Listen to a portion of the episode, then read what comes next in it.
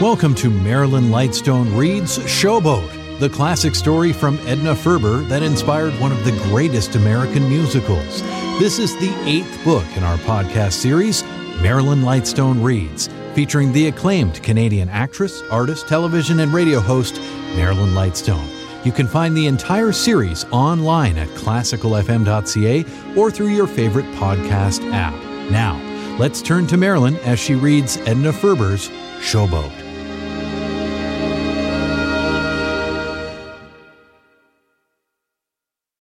Chapter 15 The Ravenel reverses, if they were noticed at all in Gambler's Alley, went politely unremarked. There was a curious and definite code of honor among the frequenters of Chicago's levee. You paid your gambling debts. You never revealed your own financial status by way of conversation. You talked little. You maintained a certain physical, sartorial, and social standard in the face of all reverses. There were, of course, always unmistakable signs to be read, even at the most passing glance. You drew your conclusions, made no comment. If you were seen to breakfast for days, a week, two weeks, at the cockeyed bakery, you were greeted by your confrere with the same suavity that would have been accorded you had you been standing treat at Billy Boyle's or the Palmer House. Your shoe might be cracked, but it must shine. Your linen might be frayed, but it must be clean. Your cheeks were perhaps a trifle hollow, but they must be shaven and smell pleasantly of bay rum.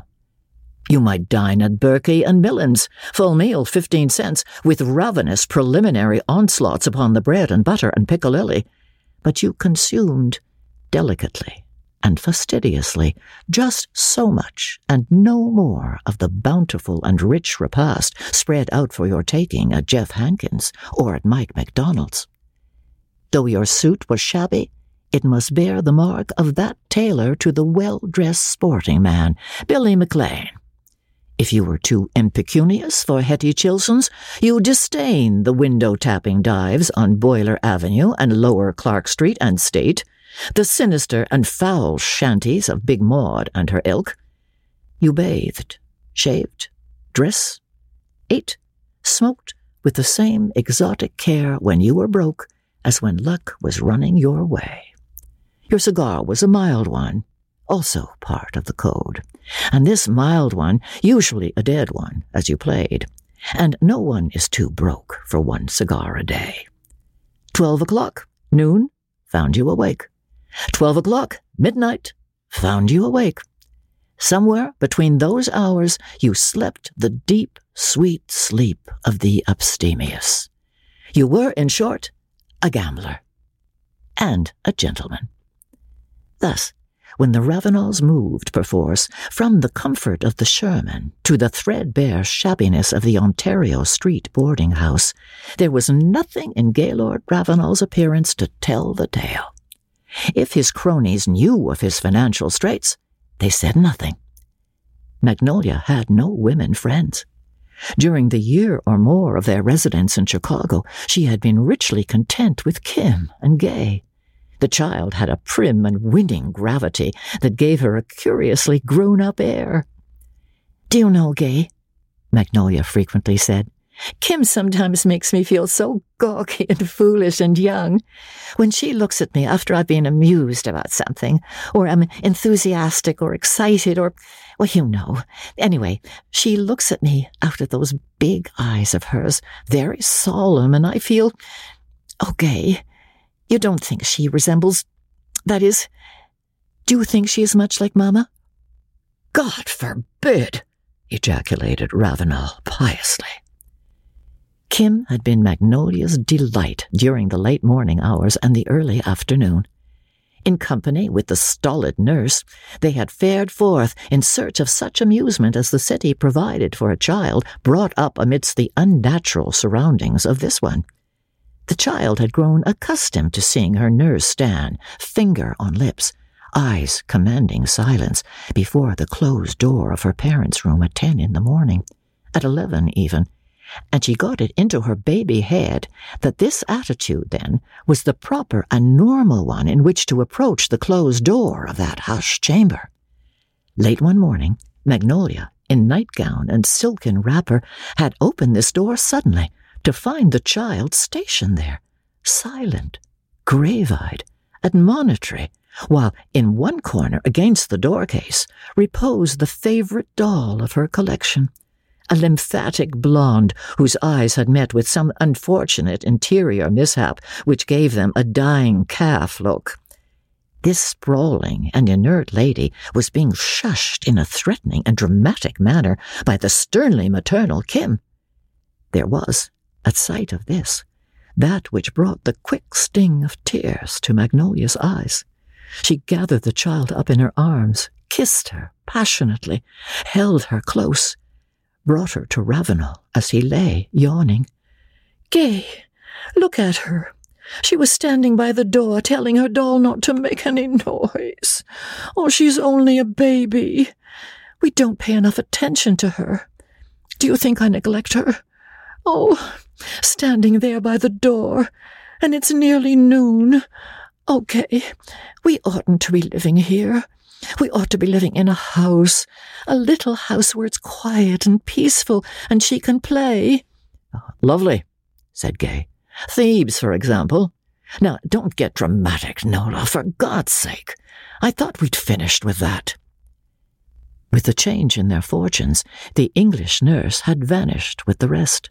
She had gone, together with the hackneys, the high, smart yellow cart, the violets, the green velvets, the box seats at the theatre, the champagne.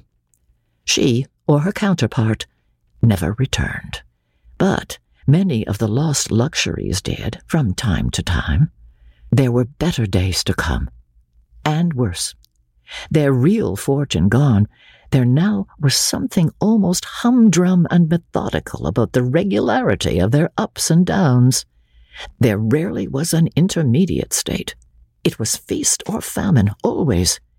They actually settled down to the life of a professional gambler and his family. Ravenel would have a run of luck at Faro. Presto! Rooms at the Palmer House, a box at the races, the theatre, supper at Rector's after the theatre. Hello, Gay. Evening, Mrs. Ravenel. Somebody's looking mighty lovely tonight. A new sealskin sack, her diamond ring on her finger, two new suits of clothes for Ravenel made by Billy McLean, a little dinner for Gay's friends at Cardinal Bemis's famous place on Michigan Avenue. you couldn't fool the Cardinal, he would ask suavely. What kind of a dinner, Mr. Ravenel? If Gay replied, Oh, um, a cocktail and a little red wine. Cardinal Bemis knew that luck was only so so, and that the dinner was to be good, but plainish.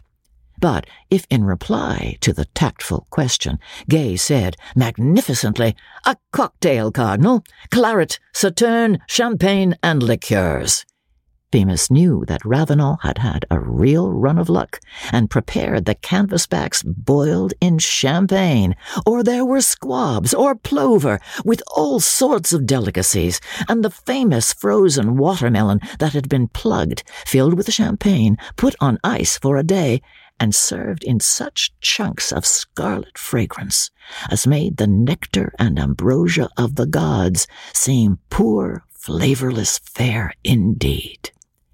Magnolia, when luck was high, tried to put a little money by as she had instinctively been prompted to do during those first months of their marriage, when they still were on the cotton blossom. But she rarely had money of her own. Gay, when he had ready cash, was generous, but not with the handing over of the actual coin itself. Buy yourself some decent clothes, Nola, and the kid. Tell them to send me the bill. That thing you're wearing is a terrible sight. It seems to me you haven't worn anything else for months. Which was true enough. There was something fantastic about the magnificence with which he ignored the reason for her not having worn anything else for months. It had been, certainly, her one decent garment during the lean period just past, and she had cleaned and darned and refurbished to keep it so. Her experience in sewing during the old cotton blossom days stood her in good stead now. There were times when even the Ontario Street Hotel took on the aspect of unattainable luxury. That meant rock bottom. Then it was that the Ravenels took a room at $3 a week in a frowsy rooming house on Ohio or Indiana or Erie, the Bloomsbury of Chicago. There you saw unshaven men, their coat collars turned up in artless attempt to conceal the absence of linen, sallying forth, pail in hand, at ten or eleven in the morning, in search of the matutinal milk and rolls to accompany the coffee that was even now cooking over the gas jet. Morning was a musty jade on these streets. Nothing fresh and dewy and sparkling about her. The ladies of the neighborhood lolled, huge, unwieldy, flaccid, in wrappers. In the afternoon, you saw them amazingly transformed into plump and pinkly powdered persons, snugly corseted, high heeled, rustling in silk petticoats, giving out a heady scent.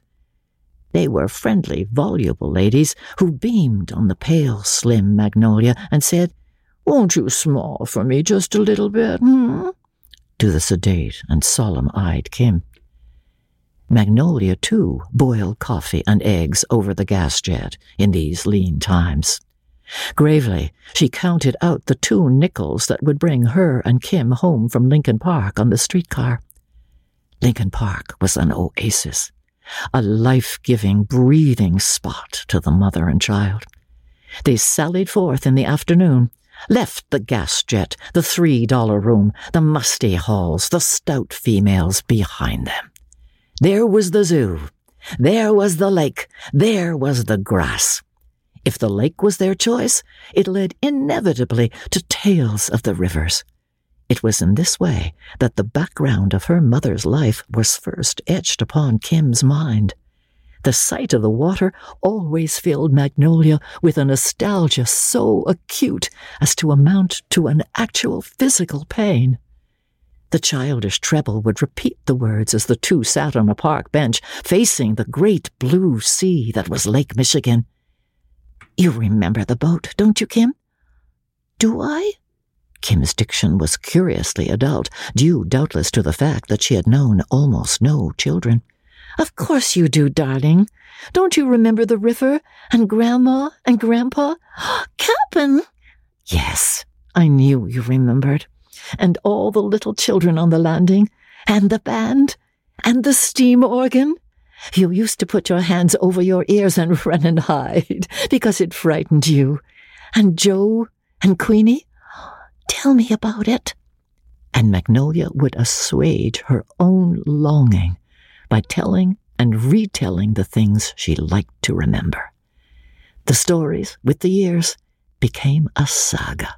Figures appeared, vanished, reappeared. The rivers wound through the whole. Ellie, Schultze, Julie, Steve, the man in the box with the gun, the old Creole Bill, and Magnolia's first trip on the Mississippi, Mr. Pepper and the pilot house. All these became familiar and yet legendary figures and incidents to the child. They were her three bears, her Bo Peep, her Red Riding Hood, her Cinderella. Magnolia must have painted these stories with the color of life itself for the child never wearied of them. Tell me the one about the time you were a little girl and Grandma locked you in the bedroom because she didn't want you to see the show and you climbed out of the window in your nightie. Kim Ravenel was probably the only white child north of the Mason Dixon line who was sung to sleep to the tune of those plaintive, wistful Negro plantation songs, which later were to come into such vogue as spirituals. They were the songs that Magnolia had learned from Black Joe and from Queenie, the erstwhile rulers of the Cotton Blossom Galley. Swing low, sweet chariot, she sang. Oh, wasn't that a wide river? And of course, all God's children got wings. Kim loved them. When she happened to be ill with some childhood ailment, they soothed her. Magnolia sang these songs always as she had learned to sing them in unconscious imitation of the soft, husky Negro voice of her teacher. Through the years of Kim's early childhood, Magnolia's voice might have been heard thus whenever the shifting Ravenel fortunes had tossed the three, whether the red plush luxury of the Sherman house, the respectable dullness of the family hotel, or the sordid fustiness of the cheap rooming house. Once, when they were living at the Sherman, Magnolia, seated in a rocking chair with Kim in her arms, had stopped suddenly in her song at a curious sound in the corridor. She had gone swiftly to the door, had opened it, and had been unable to stifle a little shriek of surprise and terror mingled. There stood a knot of black faces, teeth gleaming, Attracted by the song so rarely heard in the North, the Sherman House bellboys and waiters had eagerly gathered outside the closed door in what was, perhaps, as flattering and sincere a compliment as ever a singer received. Never did child know such ups and downs as did this daughter of the Chicago gambler and the showboat actress. She came to take quite for granted sudden and complete changes that would have disorganized anyone more conventionally bred. One week she would find herself living in grubby quarters, where the clammy, fetid ghost of cabbage lurked always in the halls.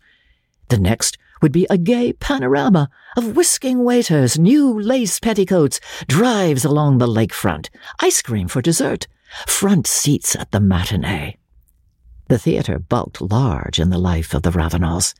Magnolia loved it without being possessed of much discrimination with regard to it. Farce, comedy, melodrama, the whole gamut as outlined by Polonius, all held her interested, enthralled. Ravenel was much more critical than she. You saw him smoking in the lobby, bored, dégagé, it might be the opening of the rebuilt Lincoln Theatre on Clark near Division, with Gustav Frohman's company playing the charity ball. Oh, gay! Isn't it exciting? I don't think much of it. Cheap looking theatre, too, isn't it? They might better have left it alone after it burned down. Kim's introduction to the Metropolitan Theatre was when she was taken, a mere baby, to see the spectacle America at the auditorium. Before she was ten, she had seen everyone from Julia Marlowe to Anna Held, from Bernhardt to Lillian Russell. Gravely she beheld the antics of the Rogers brothers, as gravely saw Klaw and Erlanger's company in Foxy Quiller. It isn't that she doesn't see the joke, Magnolia confided to Ravenel, almost worriedly. She actually doesn't seem to approve. Of course, I suppose I ought to be glad that she prefers the more serious things, but I wish she wouldn't seem quite so grown up at ten. By the time she's twenty, she'll probably be spanking me and putting me to bed. Certainly, Magnolia was young enough for two. She was the sort of theatre goer who clutches the hand of her neighbor when stirred. When Ravenel was absent, Kim learned to sustain her mother at such emotional moments. They, too, frequently attended the theatre together. Their precarious mode of living cut them off from sustained human friendships, but the theatre was always there to stimulate them, to amuse them, to make them forget or remember. There were long afternoons to be filled, and many evenings as Ravenel became more and more deeply involved in the intricacies of Chicago's night world. There was, curiously enough, a pendulum like regularity about his irregular life.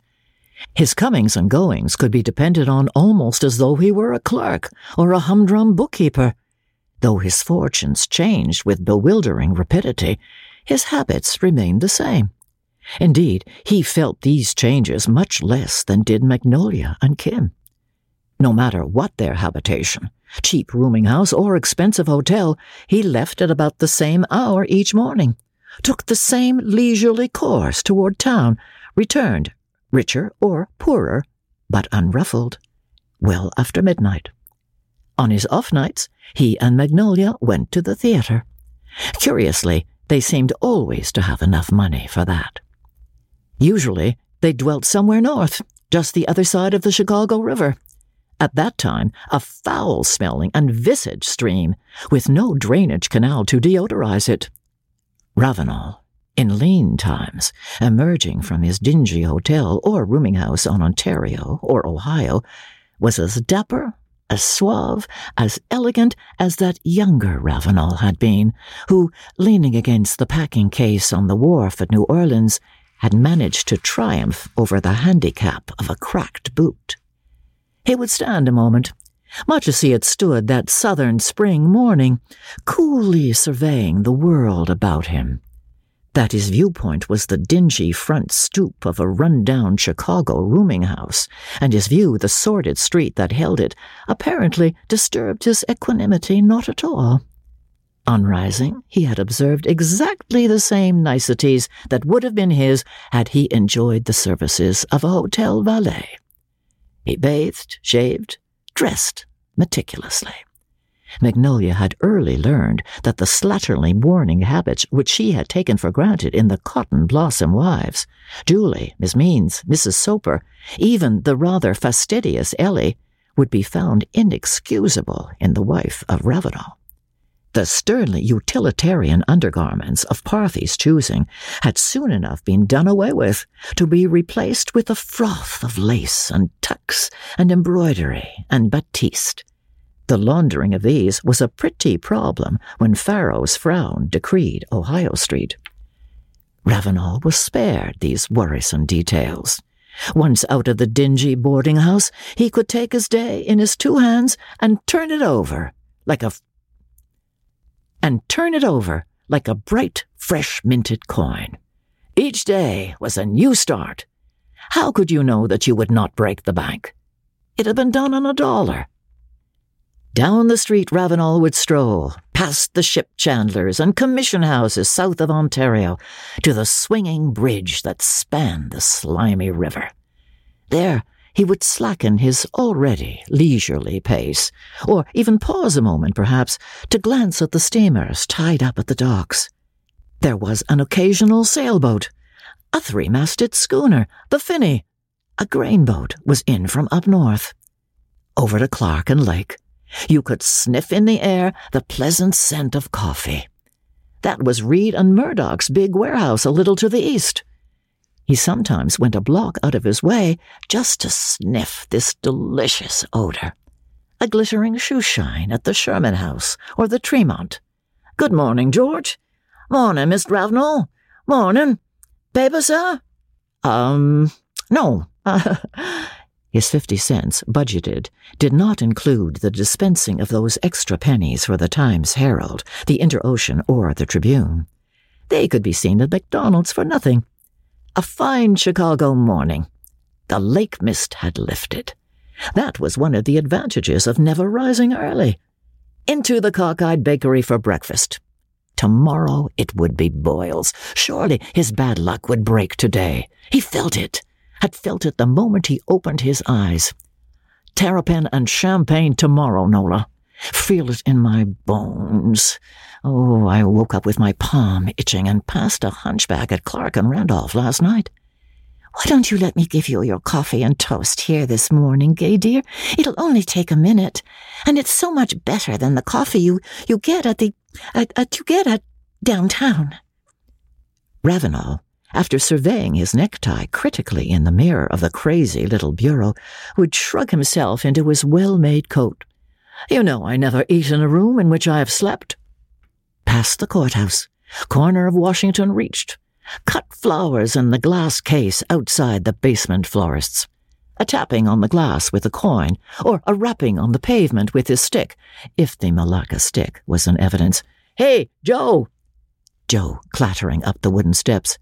Here you are, sir. All ready for you. Just came in fresh. A white carnation Ravenel would sniff the spicy bloom, snap the brittle stem, thrust it through the buttonhole of his lapel. A fine figure of a man from his boots to his hat.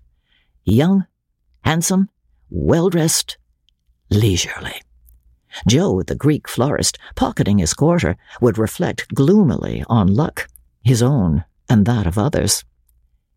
Ravenel might drop in a moment at Weeping Willie Mangler's, thence to Riley's pool room near Madison for a look at the racing odds. But no matter how low his finances, He scorned the cheaper gambling rooms that catered to the clerks and the working men.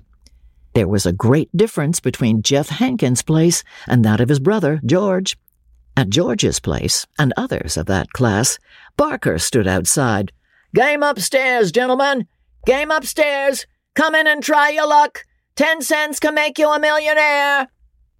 At George Hankins, the faro checks actually were ten cents. You saw their laboring men with their tin dinner pails, their boots lime spattered, their garments reeking of cheap pipe tobacco. There, too, you found stud poker, roulette, hazard, percentage games. None of these for Ravenel. He played a gentleman's game, broke or flush. This game he found at Mike McDonald's, the store. Here he was at home. Here were excitement, luxury, companionship. Here he was Gaylord Ravenel. Fortune lurked just around the corner. At McDonald's, his credit always was good for enough to start the play.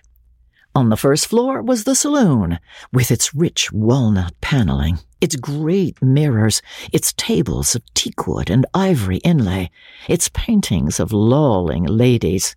Chicago's saloons and gambling resorts vied with each other in rich and massive decoration. None of your soap scrawled mirrors and fancy bottle structures for these. Prince Varnell's place had, for years, been famous for its magnificent built in mantle of Mexican onyx, its great marble statue of the death of Cleopatra, its enormous Sèvres vases. The second floor was Ravenel's goal. He did not even glance at the whirling of the elaborately inlaid roulette wheels. He nodded to the dealers, and his greeting was deferentially returned. It was said that most of these men had come of fine old Southern families. They dressed the part, but McDonald himself looked like a farmer. His black clothes, though well made, never seemed to fit him. His black string tie never varied. Thin, short, gray haired, Mike McDonald, the boss of the gamblers, would have passed anywhere for a kindly rustic. Playing today, Mr. Ravenel? Why, yes. Yes, I thought I'd play a while. Anything we can do to make you comfortable? Well, uh, yes. McDonald would raise a benevolent, though authoritative hand. His finger would summon a menial. Dave, take care of Mr. Ravenel. Ravenel joined the others then. A gentleman gambler among gentlemen gamblers. A group smartly dressed like himself, well groomed, quiet, almost elegant. Most of them wore jewelry. A diamond scarf pin, a diamond ring, sometimes even a diamond stud, though this was frowned on by players of Ravenel's class. A dead cigar in the mouth of each. Little fine lines etched about their eyes. They addressed each other as Sir. Thank you, sir. Yours, I believe, sir. They were quiet quiet. Yet there was an electric vibration in the air above and about the faro table. Only the dealer seemed remote, detached, unmoved. An hour passed. Two, three, four, five. The waiters, in their very white starched aprons, moved deferentially from group to group. One would have said that no favoritism was being shown, but they knew the piker from the plunger. Soft voice. Coaxing. Something to drink, sir. A little whiskey, sir? Cigar? Might be you'd relish a little chicken white meat and a bottle of wine. Ravenel would glance up abstractedly. Time is it? Pushing six o'clock, sir. Ravenel might interrupt his game to eat something, but this was not his rule. He ate usually after he had finished his play for the day. It was understood that he and others of his stamp were the guests of McDonald or of Hankins. Twenty-five cent cigars were to be had for the taking, drinks of every description, Hot food of the choicest sort, and of almost any variety, could be ordered and eaten as though this were one's own house, and the servants at one's command. Hot soups and broths, steaks, chops, hot birds. You could eat this at a little white spread table alone, or with your companions, or you could have it brought to you as you played. On long tables in the adjoining room were spread the cold viands, roast chickens, tongue, sausages, cheese, joints of roast beef, salads. Everything about the place gave to its habitués the illusion of plenty, of ease, of luxury. Soft red carpets, great prism hung chandeliers, the clink of ice, the scent of sappy cigars and rich food, the soft slap slap of the cards, the low voices of the dealers. It was all friendly, relaxed, soothing. Yet when the dealer opened the little drawer that was so cleverly concealed under his side of the table, the money drawer with its orderly stacks of yellowbacks and greenbacks and gold and silver, you saw, if your glance was quick and sharp enough, the gleam of still another metal, the glittering, sinister, blue gray of steel. A hundred superstitions swayed their play. Luck was a creature to be wooed, flattered, coaxed, feared. No jungle voodoo worshipper ever lent himself to simpler or more childish practices and beliefs than did these hard faced men. Sometimes Ravenel left the faro table penniless, or even deeper in Mike McDonald's debt. His face, at such times, was not more impassive than the bucolic host's own. Better luck next time, Mr. Ravenel. She's due to turn tomorrow, Mike. Watch out for me tomorrow. I'll probably clean you. And if not tomorrow, tomorrow. Luck must turn, sooner or later. There, five hundred, a thousand. Did you hear about Ravenel? Yes, he had a wonderful run. It happened in an hour. He walked out with ten thousand. More, some say. On these nights, Ravenel would stroll coolly home as on losing nights. Up Clark Street, the money in neat rolls in his pocket. There were almost no street robberies in those simpler Chicago days. If you were, like Ravenel, a well dressed, sporting looking man strolling up Clark Street at midnight or thereabouts, you were likely to be stopped for the price of a meal. You gave it as a matter of course, unwrapping a bill, perhaps, from the roll you carried in your pocket. They might be living in modest comfort at the Revere House on Clark and Austin. They might be living in decent discomfort at the little theatrical boarding house on Ontario. They might be huddled in actual discomfort in the sordid room of the Ohio Street rooming house. Be that as it may, Ravenel would take high handed possession, but in a way so blithe, so gay, so charming, that no one could have withstood him, least of all his wife, who, though she knew him and understood him as well as anyone could understand this secret, baffling nature, frequently despised him often hated him, still was in love with him, and always would be. The child would be asleep in her corner, but Magnolia would be wide awake, reading or sewing or simply sitting there, waiting. She never reproached him for the hours he kept. Though they quarreled frequently, it was never about this. Sometimes, as she sat there, half dozing, her mind would go back to the rivers and gently float there. An hour, two hours would slip by. Now the curtain would be going down on the last act. Now the crowd staying for the afterpiece and concert would be moving down to occupy the seats nearer the stage. A song number by the ingenue, finishing with a clog or a soft shoe dance. The comic tramp, the character team in a patter act with a song the afterpiece now. Probably red hot coffee or some similar standby. Now the crowd was leaving. The band struck up its last number. Up the riverbank scrambled the last straggler. You never threw me my line at all. There I was like a stuck pig. Well, how did I know you was going to leave out that business with the door? Why'n't you tell me? Say, Ed, will you go over my song with me a minute? You know that place where it goes tum titty, tum titty, tum tum tum, and then I vamp? It kind of went sour tonight, seemed to me. A bit of supper. Coffee cooked over a spirit lamp. Lumps of yellow cheese, a bite of ham. Relaxation after strain. A daubing with cold cream, a sloshing of water. Quieter. More quiet. Quiet. Darkness. Security. No sound but that of the river flowing by. Sometimes, if she dozed, she was wakened by the familiar hoot of a steamer whistle. Some big lake boat, perhaps, bound for Michigan or Minnesota, or a river barge or tug on the Chicago River nearby. She would start up, bewildered, scarcely knowing whether she had heard this hoarse blast or whether it was only, after all, part of her dream about the river and the cotton blossom.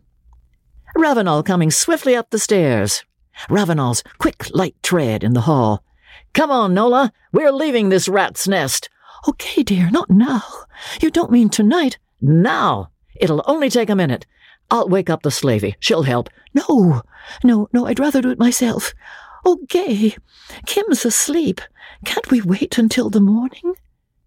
But somehow, the fantastic procedure appealed tremendously to her love of the unexpected. Packing up and moving on, the irresponsible gaiety of it. The gas turned high. Out tumbled the contents of bureau drawers and boxes and trunks, finery saved from just such another lucky day. Froth and foam of lace and silk strewn incongruously about this murky little chamber with its frayed carpet and stained walls and crazy chairs.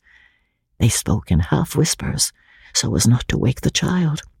They were themselves like two children, eager, excited, laughing. Where are we going, Gay? Sherman. Or would you like to try the auditorium for a change? Rooms looking out over the lake. Oh, Gay! her hands clasped as she knelt in front of a trunk. Next week we'll run down to West Baden. Do us good. During the day we can walk or drive or ride. You ought to learn to ride, Nola. In the evening we can take a whirl at Sam Baddock's layout. Oh, don't play there. Not, not much, I mean. Let's try to keep what we have for a little while. After all, we may as well give Sam a chance to pay our expenses. Remember the last time we were down? I won a thousand at roulette alone, and roulette isn't my game. He awoke the landlady and paid his bill in the middle of the night. She did not resent being thus disturbed. Women rarely resented Gaylord Ravenel's lack of consideration. They were off in a hack fetched by Ravenel from the nearby cab stand. It was no novelty for Kim to fall asleep in the dingy discomfort of a North Side rooming house, and to wake up amidst the bright luxuriousness of a hotel suite, without ever having been conscious of the events which had wrought this change. Instead of milk out of the bottle, and an egg cooked over the gas jet, there was a shining breakfast tray, bearing mysterious round domed dishes whose covers you whipped off to disclose what not of savory delights? Crisp curls of bacon, parsley decked, eggs baked and actually bubbling in a brown crockery container, hot golden buttered toast, and her mother calling gaily in from the next room, Drink your milk with your breakfast, Kim, darling. Don't gulp it all down in one swallow at the end. It was easy enough for Kim to believe in those fairy tales that had to do with kindly sprites who worked miracles overnight. A whole staff of such good creatures seemed pretty regularly occupied with the Ravenel affairs. Once a month, there came a letter from Mrs. Hawks. No more and no less. That indomitable woman was making a great success of her business. Her letters bristled with complaint, but between the lines Magnolia could read satisfaction and even a certain grim happiness. She was boss of her world, such as it was. Her word was final. The modern businesswoman had not yet begun her almost universal battle against the male in his own field. She was considered unique. tales of her prowess became river lore. Parthy Ann Hawks, owner and manager of the Cotton Blossom Floating Palace Theater.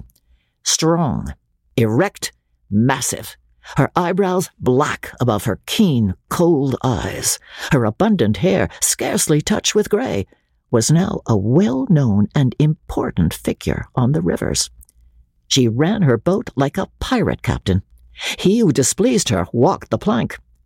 It was said that the more religious rivermen who hailed from the Louisiana parishes always crossed themselves fearfully at her approach, and considered a meeting with the cotton blossom a bad omen the towering black garbed form standing like a ship's figurehead, grim and portentous as the boat swept downstream, had been known to give a really devout Catholic captain a severe and instantaneous case of chills and fever. Her letters to Magnolia were characteristic. Well, Maggie, I hope you and the child are in good health. Often and often, I think, land knows what kind of a bringing up she is getting with the life you are leading. I can imagine. Well, you made your own bed, and now you can lie in it. I have no doubt that he has run through every penny of your money that your poor father worked so hard to get, as I predicted he would. I suppose you heard all about French's new sensation? French has the worst luck, it does seem. She sank six weeks ago at Medley's, just above New Madrid. The fault of the pilot, it was. Carelessness, if ever I heard it. He got caught in the downdraft of a gravel bar and snagged her, they say. I think of your poor pa and how he met his end. It took two weeks to raise her, though she was only in six feet of water. On top of that, his other boat, the Golden Rod, you remember, went down about four weeks ago in the Illinois near Hardin. A total loss. Did you ever hear of such hard luck? Well, business is pretty good. I can't complain. But I have to be right on hand every minute or they would steal me blind, and that's the truth. I've got a new heavy. No great shakes as an actor, but handy enough. And a pretty good face in the concert, and they seem to like him. Well, we had a pretty rough audience all through the coal country, but whenever it looked like a fight starting, I'd come out in front and stand there a minute and say if anybody started anything, I would have the boat run out into the middle of the river and sink her. That I'd never had a fight on my boat and wasn't going to begin any such low life shenanigans now. Magnolia got a swift mental picture of this menacing, black garbed figure standing before the gay, crude curtain, the footlights throwing grim shadows on her stern face. That implacable woman was capable of cowering even a tough coal belt audience bent on a fight. Crops are pretty good, so business is according. I put up grape jelly last week. A terrible job, but I can't abide this store stuff made of gelatine or something and, and no real grapes in it. Well, I suppose you are too stylish for the cotton blossom by now, and Kim never hears of it. I got the picture you sent. I think she looks kind of peaked. Up all hours of the night, I suppose, and no proper food. What kind of an education is she getting? You wrote about how you were going to send her to a convent school. I never heard of such a thing. Well, I will close as goodness knows I have enough to do besides writing letters where they are probably not wanted. Still, I like to know how you and the child are doing and all. Your mother, Parthenia Ann Hawks. These epistles always filled Magnolia with an emotion that was a poisonous mixture of rage and tenderness and nostalgia. She knew that her mother, in her harsh way, loved her, loved her grandchild, often longed to see both of them. Parthy's perverse and inhibited nature would not permit her to confess this. She would help them with money, Magnolia knew, if they needed help. But first, she must know the grisly satisfaction of having them say so. This, Magnolia, would not do, though there were many times when her need was great. There was Kim, no longer a baby, this feverish and irregular life could not go on for her. Magnolia's letters to her mother, especially in lean times, were triumphs of lying pride. Sentimental Tommy's mother, writing boastfully home about her black silks and her gold chain, was never more stiff necked than she. Gay is more than good to me. I have only to wish for a thing. Everyone says Kim is unusually tall and bright for her age. He speaks of a trip to Europe next year. New fur coat. Never an unkind word. Very happy. Still, if Magnolia was clever at reading between the lines of her mother's bold letters, so too was Parthenia at hers. In fact, Parthy took many a random shot that struck home, as when once she wrote tartly, Fur coat one day and none the next, I'll be bound. Thanks for listening to Marilyn Lightstone Reads Showboat. This episode was produced by Justin Eacock, executive producer Moses Znaimer. This is the eighth book in our Marilyn Lightstone Reads podcast series. Other readings include Anne of Green Gables, The Age of Innocence, Pride and Prejudice, and The Woman in White. You can also help support this podcast by recommending it to your friends and leaving a five star review in your preferred podcast store. And while you're there, look for a variety of other quality podcasts proudly presented by the Zoomer Podcast Network. This podcast is proudly produced and presented by the Zoomer Podcast Network, home of great podcasts like Marilyn Lightstone Reads, Idea City on the Air, and The Garden Show.